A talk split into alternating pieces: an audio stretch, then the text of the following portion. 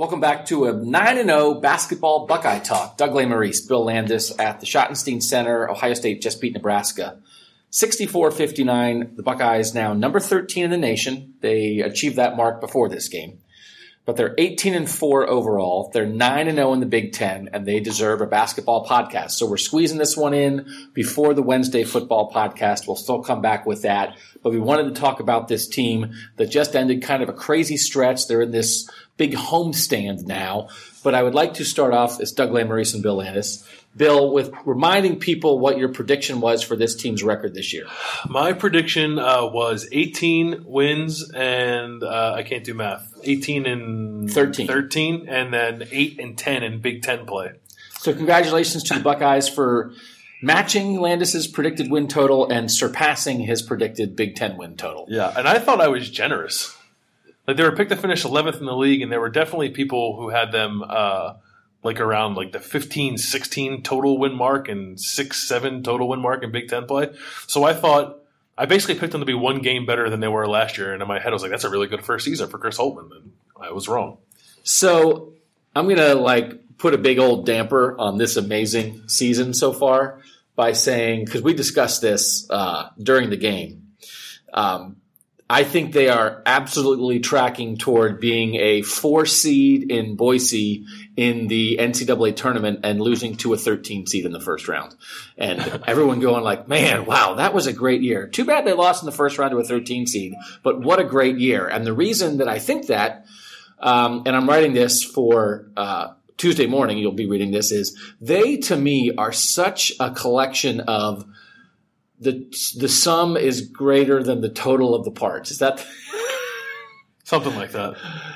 This is not when you go through and see like this guy, this guy, this guy, this guy. Keita Bates Diop might be the Big Ten Player of the Year, but like when you're talking about like they're the 13 number 13 team in the country.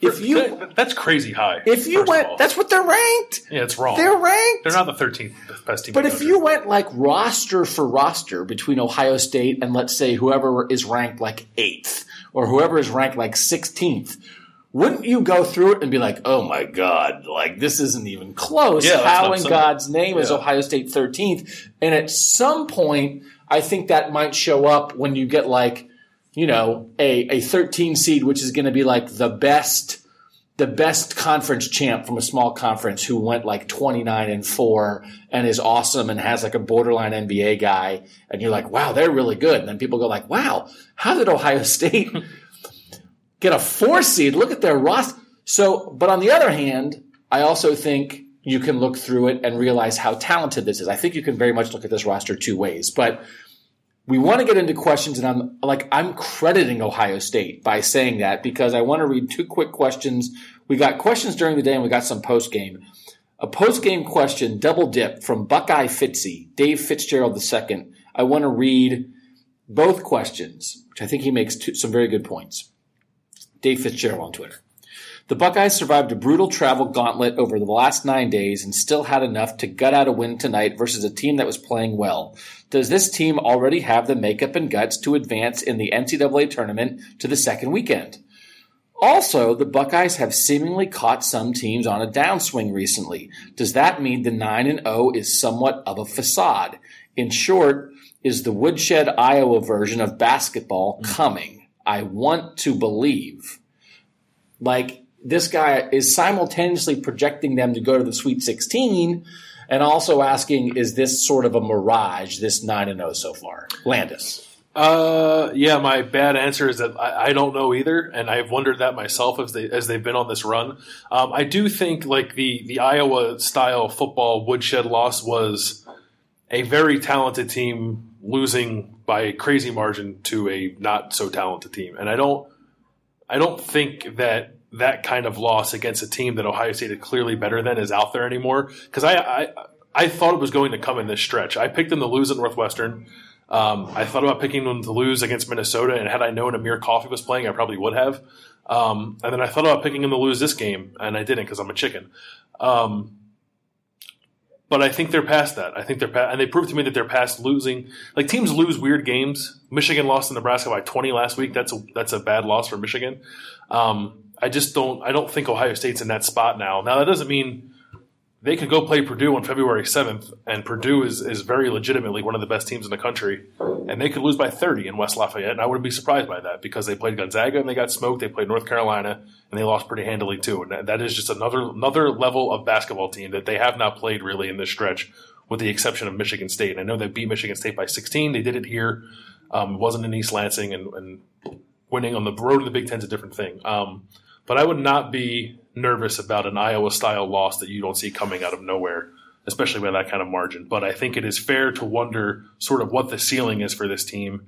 And it's possible we're seeing it now, which like doesn't maybe doesn't project to a deep tournament run. But I also think that doesn't matter. Um, I think that like for you, you put a damper, and people are going to give us crap for that, by the way. Ohio State, Ohio State has won eight games in a row 13 of their last 14, whatever. They're not in a Big Ten play. Like in the first minute of the podcast, like they're going to lose in the first round of the NCAA tournament. Um, but I do think there's a segment of Ohio State basketball fans who were just like happy to be on this ride. And once Ohio State put itself in a position to possibly contend for the Big Ten championship, um, it's kind of all gravy. So I don't think people people would be disappointed, but it's not going to be like pitchfork disappointment. Can I make a comparison? I feel like this Ohio State basketball team is kind of like a Michigan State football team. Mm.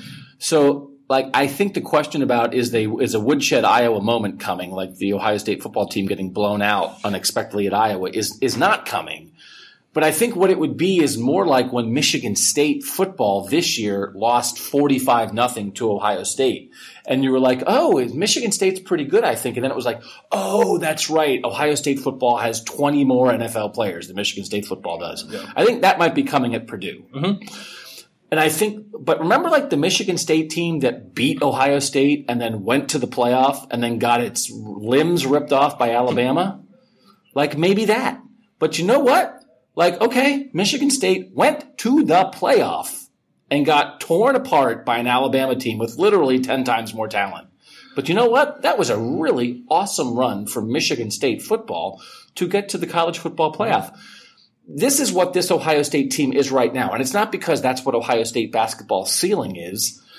It's because of all the crazy stuff that happened that led us to this point. But this team is lacking some things yet somehow is here. And the reason they are here is because the pieces they have fit together very, very well, and they are playing together at an extremely high level. And they easily, I thought when they they were trailing twenty to ten against Minnesota in New York, I thought they're going to lose this game. They won by twenty against Nebraska tonight.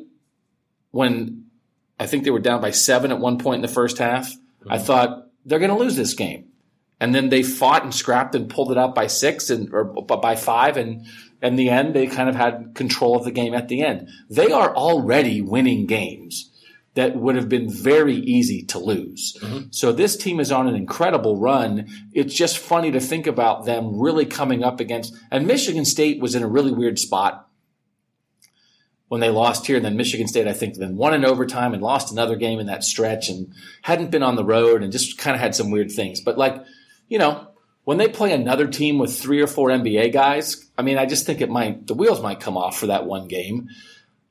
But I also think it's on the table. So how many, they play 18 Big Ten games? Mm-hmm. Here's my prediction for Ohio State's Big Ten season. Ready? 17 and 1 with a 55 point loss to Purdue. I think Ohio State fans would take that. I think like, they take that. But like you beat everybody else. Like the idea yeah. of like, oh, maybe this, I, I, maybe those other losses like losses to the teams that are equal to you, they beat everybody who's equal to them because they play together and they play smart and they play hard and they're extremely well coached. And then, oh yeah, when they play Purdue, which is legitimately one of the five most talented teams in the country, they can't compete. But other than that, I mean, they've already beaten Michigan. Michigan's one of the better teams in the Big Ten. Yeah. Like, and, and, and, and, just the big, this is, is this not a perfect, uh, this coincides. This what uh, what you thought was a down year and instead is turning into a great year is co- perfectly coinciding with a down year in the league. Yeah, and all of a sudden it's like, well, who can take advantage of that? Wow, it turns out it's Ohio State. Yeah, and I think uh, I I would caution Ohio State fans to like be in a spot where you're like nervous about this team's um, prospects for making a deep Big Ten tournament run or winning the Big Ten tournament or making a big making a deep NCAA tournament run. Like I, I strongly implore you to just like enjoy the ride because this wasn't supposed to happen, and to not like I wrote after they beat Michigan State that this was changing from a rebuilding year to a, a year where like people are going to start expecting things from them. And it's not to say that the team doesn't because it does. Like it's not just the team is not just along for the ride. So I guess if that's the case, maybe you don't have to be either. But I would not I would not already be thinking about March and what could potentially happen and being nervous about that. I would I would say like enjoy what this team has done because it's been pretty incredible. And it's but part of it and it's realistic is the fact that the league is not very good. Like Northwestern was a top twenty team when the when the season opened. And Ohio State went on the road and, and beat Northwestern, not handily, but but certainly looked like the better team and and in the end, like kind of didn't sweat it out all that much. Um, it's just the league. The league is bad, and to Chris Holtmann's credit, he's put together a, a roster and a team that's playing at a, at a, at a level that's been taking advantage of that. But it is it is important to keep in mind that nine and zero in Big Ten play this year does not really mean what it's meant in the past. It's fun and you should enjoy it, but just understand that the league is bad this year. Yeah, and it's like and I think people get that. I mean, there were like Thad Matta teams that that lost in the Sweet 16 that you were like, ugh, they lost in the Sweet 16. Like this is not that. This is like they made the Sweet 16. Yeah. Woo! This might be like they won a tournament game. It reminds me a little bit of um, Thad Matta's second year, the Terence Dials team in the year before Greg Oden in uh, 2005, 2006. They won the Big Ten. Terence Dials was the player of the year, which this team could do. This team could win the Big Ten because that's the thing. You could get your doors blown off by Purdue, and then Purdue goes and loses two yeah. weird games, and you, are 17 and one with that one loss to Purdue, and Purdue 16 and two. Um, that 2005 Purdue plays like Purdue plays Michigan State. I think three or four days after it plays Ohio State. Really? Yeah. Okay. So that 2005-2016 won the Big Ten. Terence Dials was the Big Ten Player of the Year. They got a two seed in the NCAA tournament, won in the first round, and played Georgetown as a seven seed with Roy Hibbert uh, in the second round and got taken apart. And Thad Matta was like, "Yeah, they were better than us." and it was like, "Yeah, that seven seed was better than you as a two seed because that two seed was Terence Dials and Jamar Butler and Je'Kel Foster and J.J. Sullinger and like not NBA guys." There were not NBA guys on that team, and they were a two seed. Like this is Keita is an NBA guy, mm-hmm. but this is not a super stacked roster. This is not an Oden Conley team. There's, this is not Evan Turner. Um, so you just realize, man, we played over our skis the whole year. And so I think I think people are doing that. I don't really even think we have to warn people about that because I think people realize what this is and what it is is really freaking fun for Ohio State basketball fans, and it hasn't been that way in a couple years. Yep. Let's hit some more questions. These are some of the post game questions, and Bill, you get ready some of the pregame questions we had. Sure. G Nilly, as your head, do you want to strap your head onto your body with like a piece of bungee cord? Because this question is the greatest question for Bill Landis in the history of questions. From G Nilly 97, who just did it. We know G Nilly just did it to taunt Landis to make him lie awake and stare at his ceiling at night and think about this. Which Tate will be looked as having had the better Ohio State career? Jae'Sean or Martell? That's your weak spot. He went right for your weak spot. He went right for your weak spot with the the quarterback who hasn't done anything yet versus the heart and soul senior basketball player who has held this program together for four years. Jae'Sean Tate or Tate Martell?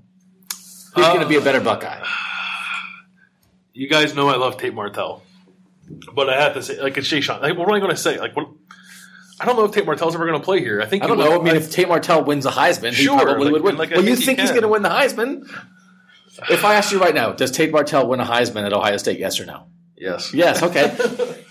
so, yeah, I mean, I mean, Ohio State, Ohio State quarterback, I think, is always going to trump like uh, six four glue guy from on the basketball team, and that, like that's that's short selling what Jae'Sean Tate is. Um, I can't answer this question, man.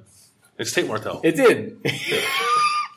his head. If if you you can't if you heard a thud there in the background, that was his head being severed from his body and rolling across the, the floor here. Um, G. Nilly, two more good questions that will not make Landis's head explode, but will inform you about this basketball team. One, should we be worried about the load on Keita Bates Diop's shoulders offensively? Will he be worn down by March? He's averaging about 20, right?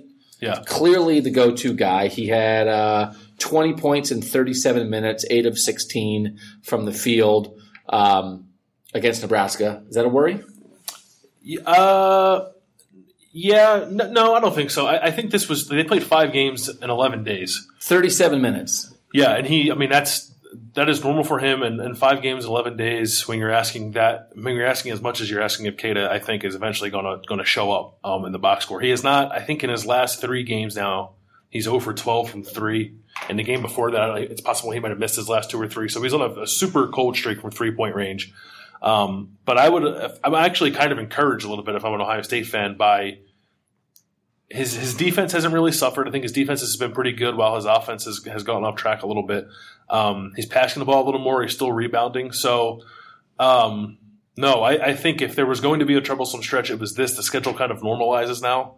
They don't play more than three games in any week the rest of the way, and then obviously you get in the Big Ten tournament. But I think they're going to be seated at a position that's only going to have them play if they win the whole thing three games. So um, I would not be super worried about it. I think that it's clearly weighing on him now, but he'll get some rest. And the thing that would really benefit them is if they can get. Um, they have four straight home games. The Nebraska game started four straight home games. They play Penn State, Indiana, and Illinois. Um, I think Penn State and Indiana can be tricky. Illinois has not won a Big Ten game. I think you, if you want in one of those games to be up by a comfortable margin, so that you can rest guys like Keita and Jae'Sean for you know sub- substantial amount of time. But I wouldn't be too worried about Keita's usage or, or wearing down at this point because he is like he hasn't. I guess there's two ways to look at it. Uh, he hasn't played a ton in his career, so he could be fresh, or he hasn't played a ton of his career, a ton in his career, so he's not like built for for this kind of um, usage just yet. But I, I would think it's the first one. I think he's he's fresh. It's just that five games, eleven days weighs on any, anyone. I was just trying to think who the Illinois coach is. I thought, is it Lovie Smith? And I thought, no, he doesn't coach football and basketball. Then I thought, is it John Groce? And then I thought, no, no. he got fired. And then I thought, remembered and I said, it's Carrie Underwood's dad, yeah. right? Or it's the president from House of Cards. What's his name? Frank Underwood. Francis. Not anymore. Spoiler alert. What's the name of the Brad Underwood? is it is it Brad Underwood for real? I think it's his name. Is it Underwood? Or is it a different compound? I feel like, is there a green in there? Is it Greenwood? He was at Oklahoma State, right? That was a better, was that a more exciting hire than Chris Holtmann? And Illinois, who won? Brad Underwood. Who, who won more games last year, Illinois or Ohio State? Oh, I don't know that. Uh, basketball. Probably Illinois. I just like, so we're talking, we're just talking about Illinois had enough problems to fire its basketball coach and go get a head coach from another Power Five conference. Is that what they call it in basketball? Power Five? They call it the Power Thirteen. However many big conferences there are. But they went and got like a big time coach who like wasn't happy at Oklahoma State, and they stink. Illinois uh, was twenty and fifteen. Ohio State was seventeen and fifteen last year. And who would had a better Big Ten record? Illinois by one game. Okay, Illinois was one game better in the Big Ten than Ohio State last year. Illinois and Ohio State both fired their coaches. Ohio State is undefeated in the Big Ten, and Illinois is winless in the Big Ten. That tells you that Thad Matta actually had a pretty good roster and program here, and John Groce. Now, if I was a cliched sports writer, I would say dumpster fire, hmm. but I am anti dumpster fire. Left him a steaming pile of roster in Illinois. They haven't won a game. Is that not? Does that not inform us a little bit about something? That two programs fire their head coaches one is undefeated, one is winless. Yeah, I think so. Illinois lost, I think, a pretty significant. I want to hear your excuses for Brad Underwood. It's like your Kendrick Nunn, I think, was one of their. If it wasn't a leading scorer, he was one of their leading scorers, and I think he's playing at like Oakland now or something like that. Don't try to show off by naming former Illinois basketball players. Dee Brown, yeah, Timmy Shu, our old pal, has a question, and then we'll get back to the last G Nilly question because this is also a K Bates Tim question. Shoemaker? Tim Shoemaker. Oh man. Would Ohio State be better off if Keita Bates Diop faked an injury and missed two weeks of the season, much like Tom Izzo did with Denzel Valentine a couple years ago? I feel like that's a leading question, but I would not be against Keita Bates Diop um, like getting a night off, tripping on a pebble before the Illinois game and taking yeah. a nap in the locker room. No, I think I thought about it. I, I actually almost asked it today, but I wasn't going. to I, I meant it more along the lines of like, do you give? Because they now they played Monday. They don't play again until Thursday, um, and they'll practice between them. But I thought I was going to ask Chris if he was going to give guys like Keita and JT a day or two off from practice just to get rest, and I didn't. Like it doesn't. And then Tim Miles after the game make, made a joke about playing. They have to play now four games in eight days, and he talked about like NBA guys would sit that last game. It's not a crazy notion to me, and maybe people listening think it's nuts. But like Ohio State's nine and zero in the Big Ten, it doesn't matter if they lose a game because um, all you're talking about is like, are you the one seed or are you the three seed in the Big Ten tournament? And like either way, you're going to play the best teams. So, um, I would maybe give some serious thought to resting a guy like Keita or resting a guy like Jae'Sean if you can.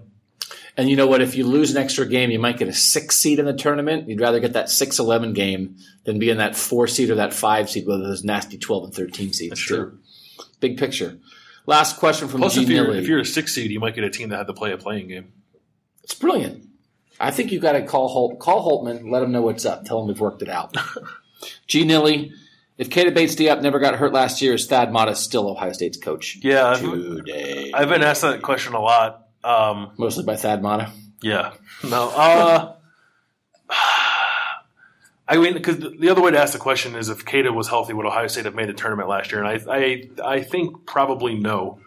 Um, Keita was trending in this direction. People were very excited about what he was going to be last year, and then he had the stress fracture in his leg. Um, I think how good he is has overshadowed a lot of things that have changed with this team, namely like the point guard position. That is much better than it was last year. Um, so I think they would have been better. I think maybe they would have won one or two of those games. They lost by five or fewer points. Um, but I still think ultimately the season probably would have ended with them not making the NCAA tournament. Maybe they would have made the NIT. I don't think that would have mattered. Um, it was about momentum and program traje- trajectory. And I think at best, it would have just been like stable and not necessarily trending downward, but it wouldn't have been trending upward. So, um, no, I, I, don't think in the end it would have changed much. Unless he was like, unless he was this, I don't think he was going to be. But would he have been this? Like, why is he this now? Could he have been close to this? So that so when Keita Bates Diop got hurt last year, people people said Ohio State's best player is out for the year. Yeah. Right. Nobody said the Big Ten's best player is out for the year. No. So so he would like he would not have been this level by game twenty or twenty two last year. No, no. I think part of it is like the positions he's being put in.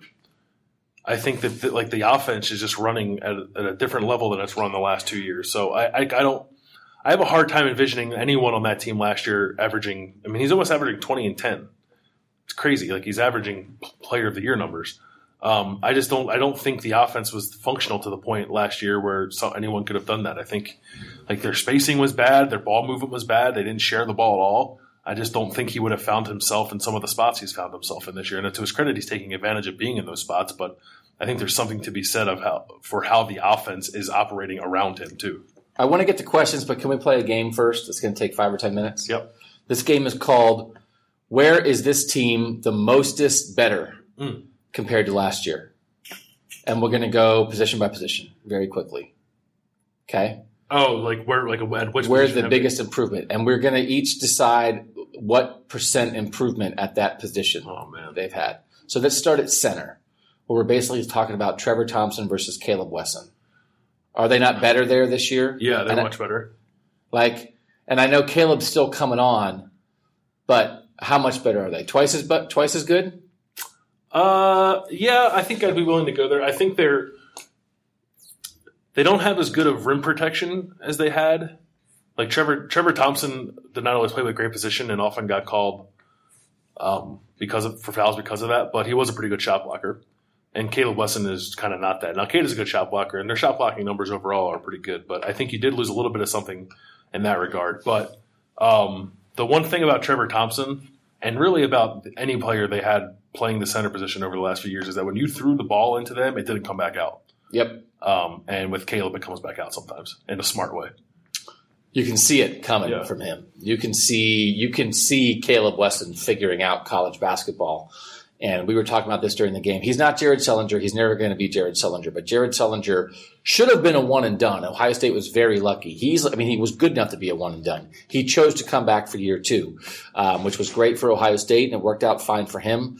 Um, I think Caleb Wesson looks like a four year player unless something changes. But by year three and four, that dude might just be a load in the Big Ten that like nobody can guard. Uh, front court. Let's talk front court, whatever that means. Just sort of like rebounding, scoring from the front court. I guess this is a Keita discussion compared Yep. to what they had last year. How much? What's the? How many times better? Five times. Five, yeah. Like I don't know. I'm always bad at putting numbers on things like arbitrarily. Um, Oh my god! I've made my whole career on putting numbers on things arbitrarily. I know, I know. Like I always like they're way, like my answer is they're way better. Um, Oh no no no no! I no since since I became a sports writer, I have definitively been saying things like this team has a thirty one percent chance to win this game, and it's like based on what? It's like based on out my butt. yeah. Um, Five times better. Five times better. Yeah, I, will- I think Jae'Sean is better. He's like doing the things he's always done, although he's he's finishing with his right hand a little more. He did it against Nebraska. Um, I think anything that keeps people off his left a little bit is good. Okay, so a little inside basketball. We just got kicked out of a room at the Schottenstein Center, and they're tearing the building down around us. Um, so if you hear a clatter, clatter, clatter, clatter, that's what that is. So we said that the front court is eleven percent better. I think is that right? Five times better. Five times better. All right, point guard play. Uh, I want to say like a hundred times better, but if that's that would be That would be if the point guard just every time they inbounded the ball to the point guard last year, he just took a nap at the court. In the I the mean, court there were a lot of there were a lot of times where it felt like that was happening. The, the difference is like Jaquan Lyle on a given night could like go off for a triple double, and I don't know if any of these guys can do that. So that's keeping me from saying hundred percent better. Um, so I'll say like uh, seventy percent better. I'll agree with that. Um, and it's just like composure, playing smart. Uh, CJ Jackson every now and then will throw a crazy pass where you're wondering what he was thinking, but he used to do that all the time. And I think I can probably count on one hand the amount of times he's done it, like in the last twelve games. Um, and then Andrew Dakich is like a real basketball player. Who knew? So uh, they're definitely better defensively at the point guard position. Like that's not that's without a doubt they're better defensively at that position. Um, and then I think both guys, Dakich and Jackson, are, are much better facilitators and like movers of the offense than than anything they've had really since D'Angelo was here. CJ Jackson is so much better. Like I can't believe it. He's a shooter. He's a ball handler. He's a passer. He runs the show. He's confident. He looks like a real guy. And there were times last year when Jaquan Lyle was like dribbling the offense into oblivion. It was sort of like, well, what are they going to do? Yeah. It's like, well, J- CJ Jackson can't really be counted on for 25 minutes a game. No, So it's it's pretty remarkable. Um, shooting is this team a good shooting team? I know Cam Williams is maybe shooting like at forty five percent or something from threes, not making a ton of them. Keita obviously can shoot it from anywhere. Um, but do you feel like this is a better shooting team than a year ago? Yeah, I mean, if you would have asked me a week ago, I would have said definitely. They're not shooting it great over the last few games, um, and that's kind of just like Keita's not shooting great, and Cam Cam against Nebraska was 0 for three in 20 minutes, 0 for one from three point range. Like he still disappears sometimes, um, but I I think he might still actually be leading the Big Ten in three point shooting in conference play, which is what he did uh, two years ago, and he was really good, like six man for them. Um, so overall, yeah, I think it's probably a little better. I think they would like to get Micah Potter shooting it more. Um, but Keita is shooting it well. Jae'Sean is not shooting threes, which is always good. Um, and Cam, like minus the Nebraska game, has been shooting it pretty well. And CJ, like you said, has, has really improved the shooting. So yeah, they're a better shooting team. All right. So then the underrated uh, area where I think they have improved one thousand fold from a year ago, and it's not on the court. Assistant coaches. Yeah. The assistant coaches, uh, I felt like let Thad Matta down in his last couple years. Now Thad Matta hired them; it's his staff. He could have fired them, so it's on Thad Matta. But I think if you gave Thad Matta these three guys, Ryan Pedon, Mike Schrage, and Terry Johnson, right? Did I get them all right? You got it. Energy, smarts, in-game adjustments, sideline coaching, connection to the players, pre-game getting guys ready, recruiting, recruiting, recruiting. I think that's going to show up big time.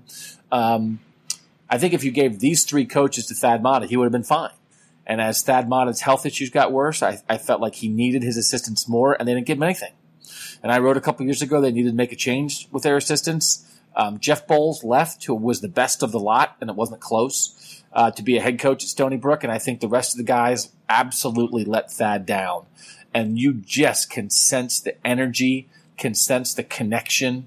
Um, and it makes such a huge difference because the head coach is the head coach. And in basketball, the head coach is much more hands on than it is in football. Um, Thad Matta lost some of that hands on. He used to love to be a guy out there in practice with guys. And then when he had his back issues, he couldn't do that anymore. Um, but you can get a real connection on the court, and your your assistant coaches have to be that connection. And I think of anything that died, that withered in the last couple years at Ohio State, that is what I would put at the top of the list. Um, that connection withered, and that's on the assistant coaches. Now it's on the head coach first because everything's on the head coach. But that staff did not get it done, and I think these three guys absolutely get it done. And you can sort of hear it in the way that these players talk about things. Landis? Yeah, no, I, I agree 100%. And I'm going to write um, something in the next few days, probably on Wednesday, about it was just something that's interesting that I thought Jae'Sean Tate said, and it was in relation to Chris Holtmann, but I think it, it, it can be stretched out to include the whole staff. Is like he said he thinks Chris Holtmann is psychic because there's an anticipation of what a game is going to be like and how this team's going to play, and I think that allows them to coach um, and prepare for the right kind of things. Um, and I think like having your finger on the pulse of your team like that is something that didn't exist here over the last few years. And like Thad always came into post game press conferences like dumbfounded that his team played the way it played. And I was always remember thinking to myself like, well, this is like if you if, if you're as surprised in a bad way as often as you are being surprised in a bad way, then this is not sustainable. Um, and it's not all in Thad. It's like you said, it's all connectivity to the assistant coaches. There were times where they would play like, did you guys practice? Like, did you watch film of the opponent you're playing tonight? Because it looks like things they've done throughout the entire season, you're completely surprised by and you weren't prepared for it. Um, and I don't think this team at any point this season has been underprepared. Um, there have been times where they've lost and looked bad, and I think that's just like natural growing pains with a new staff taking over a young team.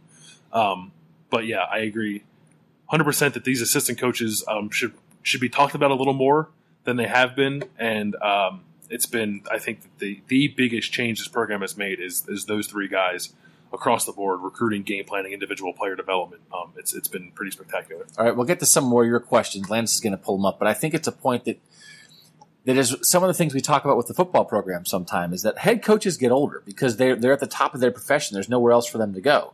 So when when a, a young head coach gets a job and he stays there, he gets older. But you need some of that vitality in the staff, and after a while, it has to come from someone other than just the head coach. And it's not all about youth, but I think youth is a component of it. But like, for instance, in football, someone like Kerry Coombs is not a young guy, but he has that vitality. He has that connection to the players. He has that energy. Um, and I didn't feel that with the fo- with the basketball assistants the past couple years. But like when I wonder about the football coaching staff, sometimes I wonder about that connectivity, that juice, that um, the energy and that's why, for instance, when I'm on a guy like Bill Davis, I feel like Luke Fickell was a guy who had a lot of that as an assistant. He knew his guys. He was connected to his guys. Um, and I think they took a big step back in that. And I think if it with Bill Davis, and I think if you take a step back in too many places with that, you eventually will have to pay the piper. And I think that's what happened with this Ohio State basketball staff. Now in football, there's 10 assistants instead of three. Um, you can shape your staff in a lot of different ways, but like you would think, and again, it's not, I don't want to be ageist, but I'm going to be energyist. you know, I'm older than Landis. Who has more energy, me or you? Me. Absolutely. I'm falling apart. And I don't have a lot. Um, but like, I think that's why like a guy like Alex Grinch is an important hire because he's coming here to make a name for himself. He's on his way up. He needs to have energy. He's just, he's closer in age to the players. He's not he's one generation removed, not two generations removed. That kind of stuff matters, and I think that's what you saw uh, fall apart with the Ohio State basketball staff, and it clearly has returned with Chris Holtmann's staff. Okay, questions.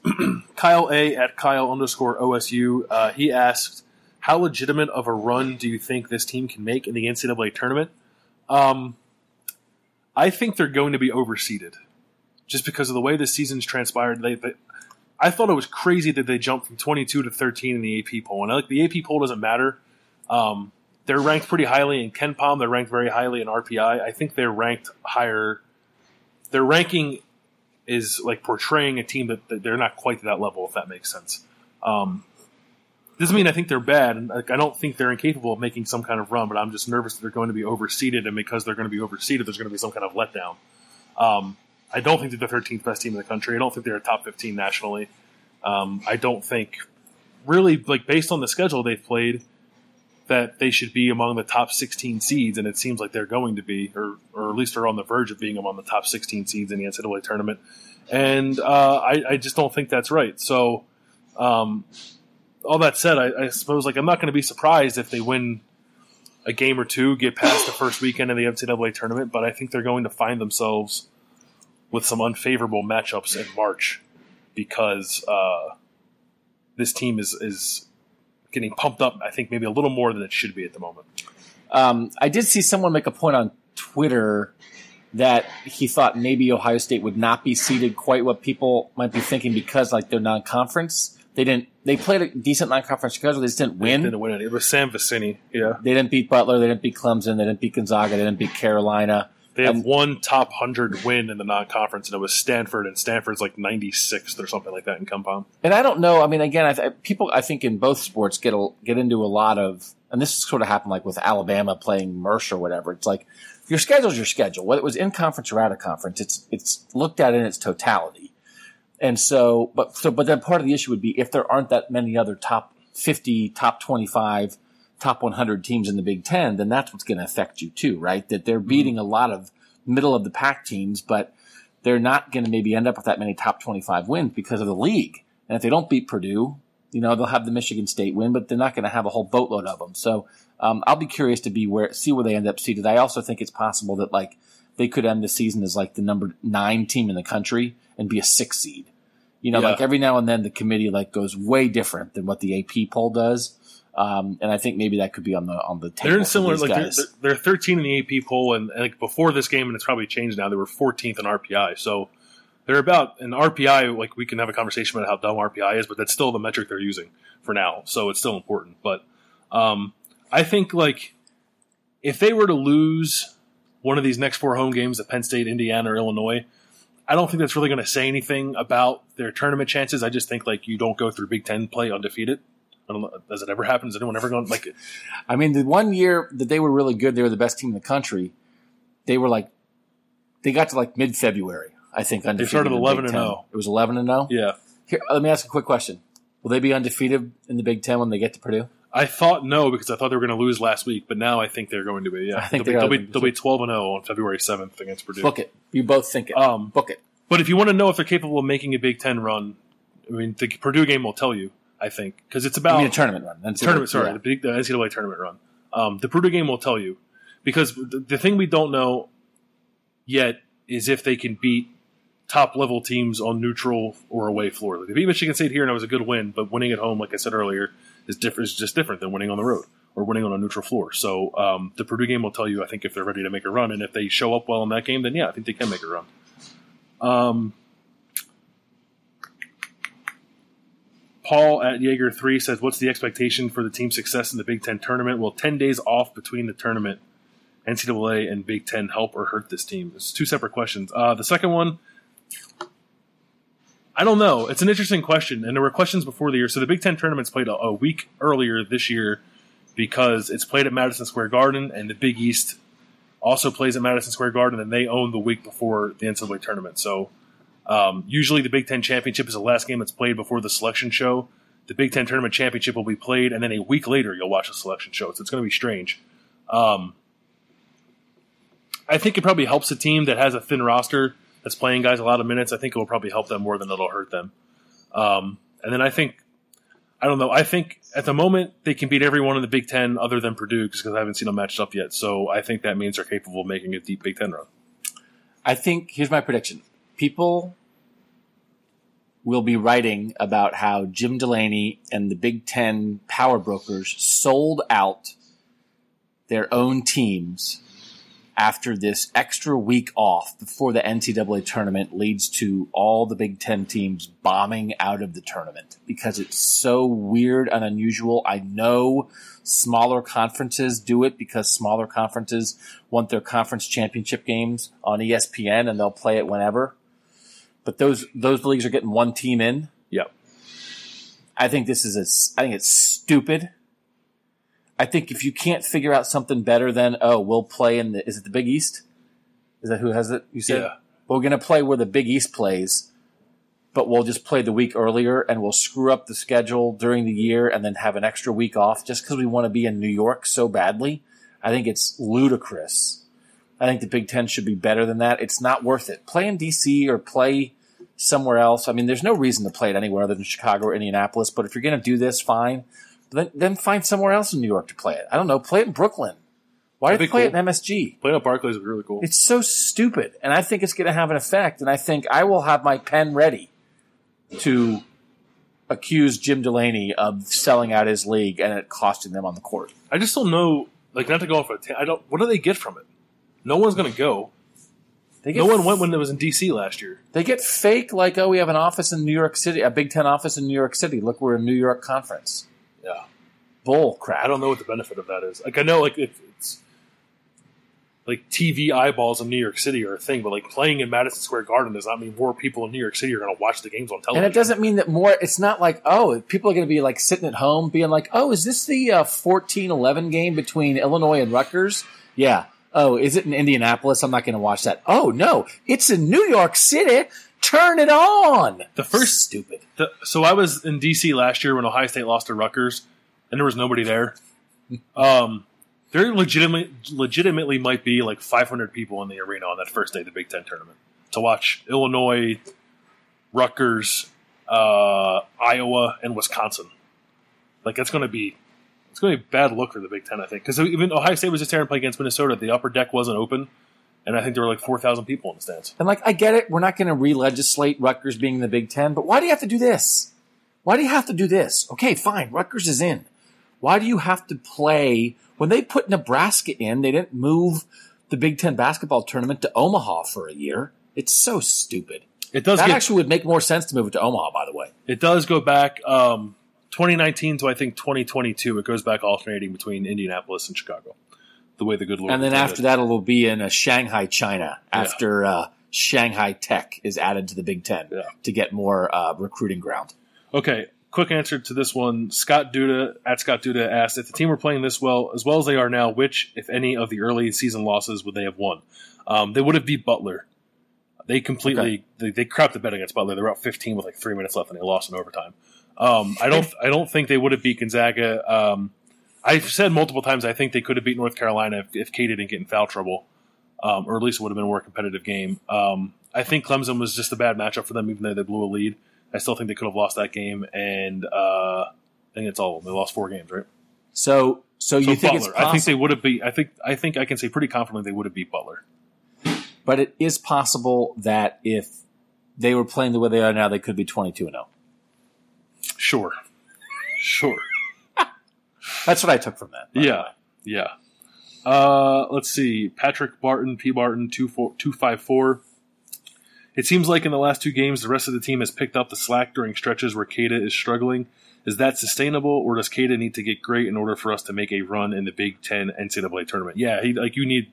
If you're making any kind of run to anything in any tournament, it's going to be because Keita is at the top of his game. I, I think it's very encouraging that they have won these games. They against Northwestern and Minnesota both, they were trailing took Keita out of the game and regained the lead in both games with, with their best player off the floor. And I think that's promising, and you should be happy about that. Um, but I don't think it is sustainable to win tournament basketball. You need your best players playing their best. And so Keita, and he's been awful. Like he's still averaging his 20 points per game. But yeah, he needs to be the guy that he was like against Michigan State, I think, for them to make a run. I agree with that. Uh, there were a couple of recruiting questions. Hmm. Are you concerned at all how Coach Holtmann is struggling to get top in-state recruits? Justin Ahrens, who is the only Ohio player in this recruiting class, is the tenth best player in Ohio. Uh, will the success of this season help this issue in the future? Uh, not concerned. I think the timing was weird. Now there were some guys who were uncommitted um, when they got here, and then like committed to other programs not long after Holtmann's staff arrived. Um, I'm just I'm not I'm not holding it against them, and maybe that's giving them too much leeway. I'm just I'm not going to do it. Um, they arrived in June. I think it's hard to lock up guys in your own state who I think had second thoughts with the program already, and um, the guys who were committed, like Dane Goodwin, I think committed to Thad and wanted to play for Thad, and when Thad wasn't here, he went somewhere else. And Darius Bazley, I think, kind of blew up a little bit, and frankly thought he was better than playing at Ohio State. So um, I'm not going to hold it against them. It's not something I'm super concerned about. I know Jeremiah Francis in 2019 is committed to North Carolina. Um, I don't They'll get him back. Yeah, I, I wonder. No, I like. I'm not even joking. If you would have asked me before the season, and like I like some inside, inside information that they are not particularly interested in going back after him to try to flip him, but you're talking about uh, legacy, who has talked a lot about wanting to like I think his quote was like get the Schott rocking again. I think he cares that Ohio State is good, so I wouldn't be surprised if that door opens back up. I think the number one thing that nine and zero is doing is getting the brand back, Yeah. and the number one thing that does is help in-state Ohio recruiting. Zero worries. This once again is a program that a lot of Ohio kids will want to play for. Not everyone. Every now and then you're going to lose Luke Kennard to Duke, and you're going to lose a couple guys here and there. But this again, it's it's back now. It's back. This again is a place that the William Bufords and Jared Sullingers and Kosta Koufoses and guys like that want to play for, and they will get them. I have zero doubt about that. Um, that's kind of the same guy. It was Austin at Chap- Chappelle. Austin asked the question: "What's your opinion on getting top recruits compared to three or four star players that stay four years? Will Ohio State ever be able to get big time recruits like Oden Conley again, or are we on the path in the future to get the four year players that progress well throughout the years?" Um, I think you're mostly going to see that. I think that's that's how you build a program. Um, I don't It's think not necessarily how Thad built it. no, no, no. But I also think like that's. I think that is sort of dangerous territory to wade into. Mhm. Like to have that kind of quick fix. Let's go get a five star and ride him for a year before he goes to the NBA. Now Thad did it and survived, and then did it again and and had really good run here. Um, but I, I think it takes a certain kind of program to operate that way, and, and Ohio State's just not a Kentucky or Duke or Arizona or whatever. Um, so I think you would want Holtmann, and I think he will err on the side of whatever three, four star, whatever guys who are going to be around for multiple years because he's trying to build a program. He's not trying to go grab a star and like have a one year blip where you win 27 games and make a deep run. That kind of like throws your roster off for future classes. No, So, and, and I've said it before. The best team that people loved here was Jared Sullinger at the middle of it as a superstar, surrounded by guys who were not NBA guys. Um, so you don't need the, the Oden Conley thing was lightning in a bottle. Now the thing is, you know what's really helping him right now? Keita Bates Can't being a star. Yeah. and he was a top 50 recruit, not from Ohio. Yep.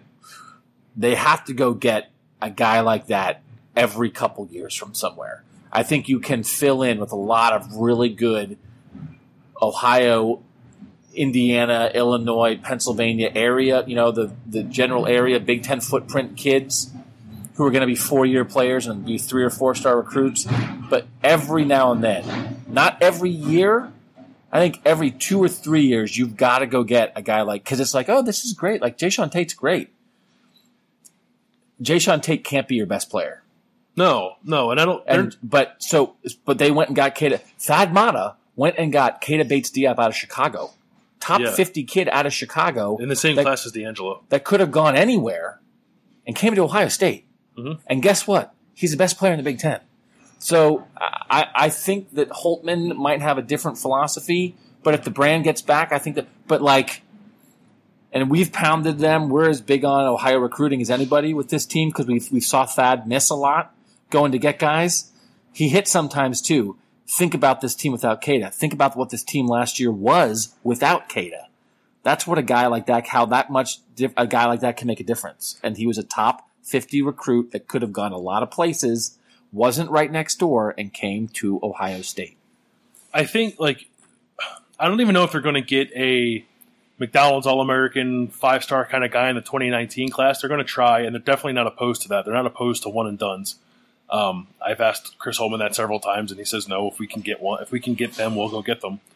Um, I don't think you'll ever see him bring in like more than one in those classes, even if they have the opportunity to. Because I do, I truly think he is cognizant of finding pieces that fit together, roster uh, like sustainability over the course of the year, so you don't have multiple guys transferring after every season. Um, but I think you should be excited that the, they're playing an exciting brand of basketball that's going to attract recruits. They're a good team. They're back like on the national stage, but also they have a star who they're allowing to play like a star, and I think that is enticing to those kind of McDonald's All American five star guys. Um, Nick Howell says, "Is there any chance Keita stays for his senior season, or is it a foregone foregone conclusion that he leaves? If he does, do you see him as a lottery pick? He's not a lottery pick. Um, I think he's a first round pick. I don't even know. I, I, don't think I'm not an expert on the NBA draft, but I just have a hard time seeing him be a lottery pick because he's not. He he's a shot maker, and I think he'll be a shot maker at a professional level, but he's not a super dynamic athlete that I think you see at a lottery picks. Um, I my guess is that he's gone. I wouldn't be totally surprised if he came back, mm-hmm. but he's a graduate. He's already got his degree. Um, he's dealt with injuries in his career, and I think that always is something that pushes guys more towards the money if they can go get it. And also, like if you know anything about his backstory, um, his brother had basketball taken away from him. His brother collapsed at practice last year um, due to a heart issue and had basketball taken away from him, and I think that's something that sticks with you. So. Um, I think Keita just knows like the window is is not open very long. So if he has the opportunity to take it, I think he will. Um, couple questions about Keita. I think people are very concerned about Keita's future, but I, yeah, you know far better than I do. But again, I, you know, it's one of those things. If he's going to be like the 25th pick in the draft, he could say like, "This is pretty fun. I wouldn't mind seeing what this is like." I think the backstory point you made is very interesting and is an important one. The personal stories of these guys is what matters most. But I think there would be reasons in place potentially for him to stay because I think he could help himself even more. He could help himself more um, if he stays I think there's a like this year is crazy and no one saw this coming. There's a there's a potential for next year to be more of a rebuild because they'll be really young. Um, but if Keita stays, that changes everything. So I don't think it's possible that he stays. I would just I would not be super confident in that happening. Um, well, Jae'Sean Tate tried to take one of Jaquan Lyle's years of eligibility and yeah, use it think, to be a. I think that's how it player. works. I think he's going to take a year from every guy from the 2015 class who's going to be here five more years. Yeah, he'll be here until he's 30. Um, David McMahon says if Thad Matta is still the coach, what do you think their record would be right now? I don't think it would be this good. At least three or four more losses. Do you agree? Uh, no, no. I think like Chris Holtmann and his staff have done a really good job. They've done a really good job, mostly with Thad Matta's players and I think all the points that we made earlier about the assistant coaches, the points you made, Doug, are, are true and important. Um, but I do think that I I can say pretty confidently that this would have been a, a, better season. Maybe not on this level. Maybe they wouldn't have been 13th in the country. Um, but the Big Ten is down. This roster is the roster. And um, I still thought Thad was a good coach. So three or four losses sounds like a lot to me. Maybe not 18 and four. Maybe like 17 and five or 16 and six. Um, but I think they could have done this or something close to this, maybe. They wouldn't have Musa Jallow and Kyle Young, who are big pieces for the future, but are not core rotation guys right now. They wouldn't have Andrew Dakich either. They would have Braxton Beverly. Yes. who is scoring like 15 points a game for North Carolina State. Yes. They'd be better. Yeah, they'd probably be better. They, they're well, like their, record their, person, their, their personnel would be better. I think it's just a matter. Of, I'm not going to keep saying it, but I'm going to keep saying it. People ask it. The guys they lost off this roster were giant negatives last year. Thad Matta is responsible for bringing them in. They sucked the life out of this team. They sucked the life out of this team. The fact that they are gone and Keita Bates Diop is healthy is such a transformation that it makes your head spin. And all the things Chris Holtmann says about Keita Bates Diop being a great guy and Jae'Sean Tate being a great guy and CJ Jackson being a great guy, those were always great guys and they were sucked down by the other guys around them who are no longer here. They would be great guys for Thad Matta too. And Chris Holtmann, Chris Holtmann brings up Thad Matta more than anybody. I feel bad how much Chris Holtmann has to bring up Thad Matta, but he knows the deal and he's trying to make sure he gives credit where credit is due. Chris Holtmann didn't make Jae'Sean Tate into a leader and into a selfless player. He's been that the whole time and he was sucked down by a bunch of me first guys who killed this team for a couple years. No energy, no connection, no defense, no hustle guys. they're gone. And they were going to be gone whether Chris Holtmann's the coach or Thad Matta's the coach. So Tom Izzo in his press conference here said, well, Thad Matta got rid of Jaquan Lyle. That's a big deal. That was happening. That's the biggest difference. If you see a difference in this team, yes, all credit to Chris Holtmann and especially these assistants. Energy, connection, game plan, all that. The biggest difference is who's back, a healthy Keita Bates Diop, and who's gone. Three guys who would, had most contributed to the knuckleheadedness of last year's team. Those three guys are gone. And they were going to be gone no matter what. And that is the number one reason we've seen a transformation. Yes, coaches deserve credit.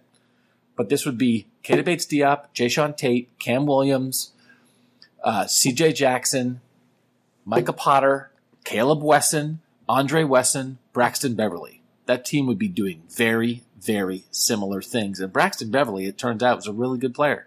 He's playing really well for NC The one thing I will say, people are going to be angry about that.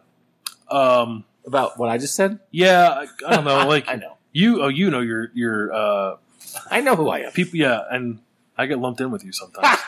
I apologize. That breaks my heart. uh, That's No, the last okay. thing that I want for you to be lumped in. I just think it's like it's people have a hard time separating things. There was so much animosity towards Thad at the end of his tenure that like if you like want to give Thad any credit at all for what this team is doing, people take it as like a shot at Chris Holtmann when like both things can be true.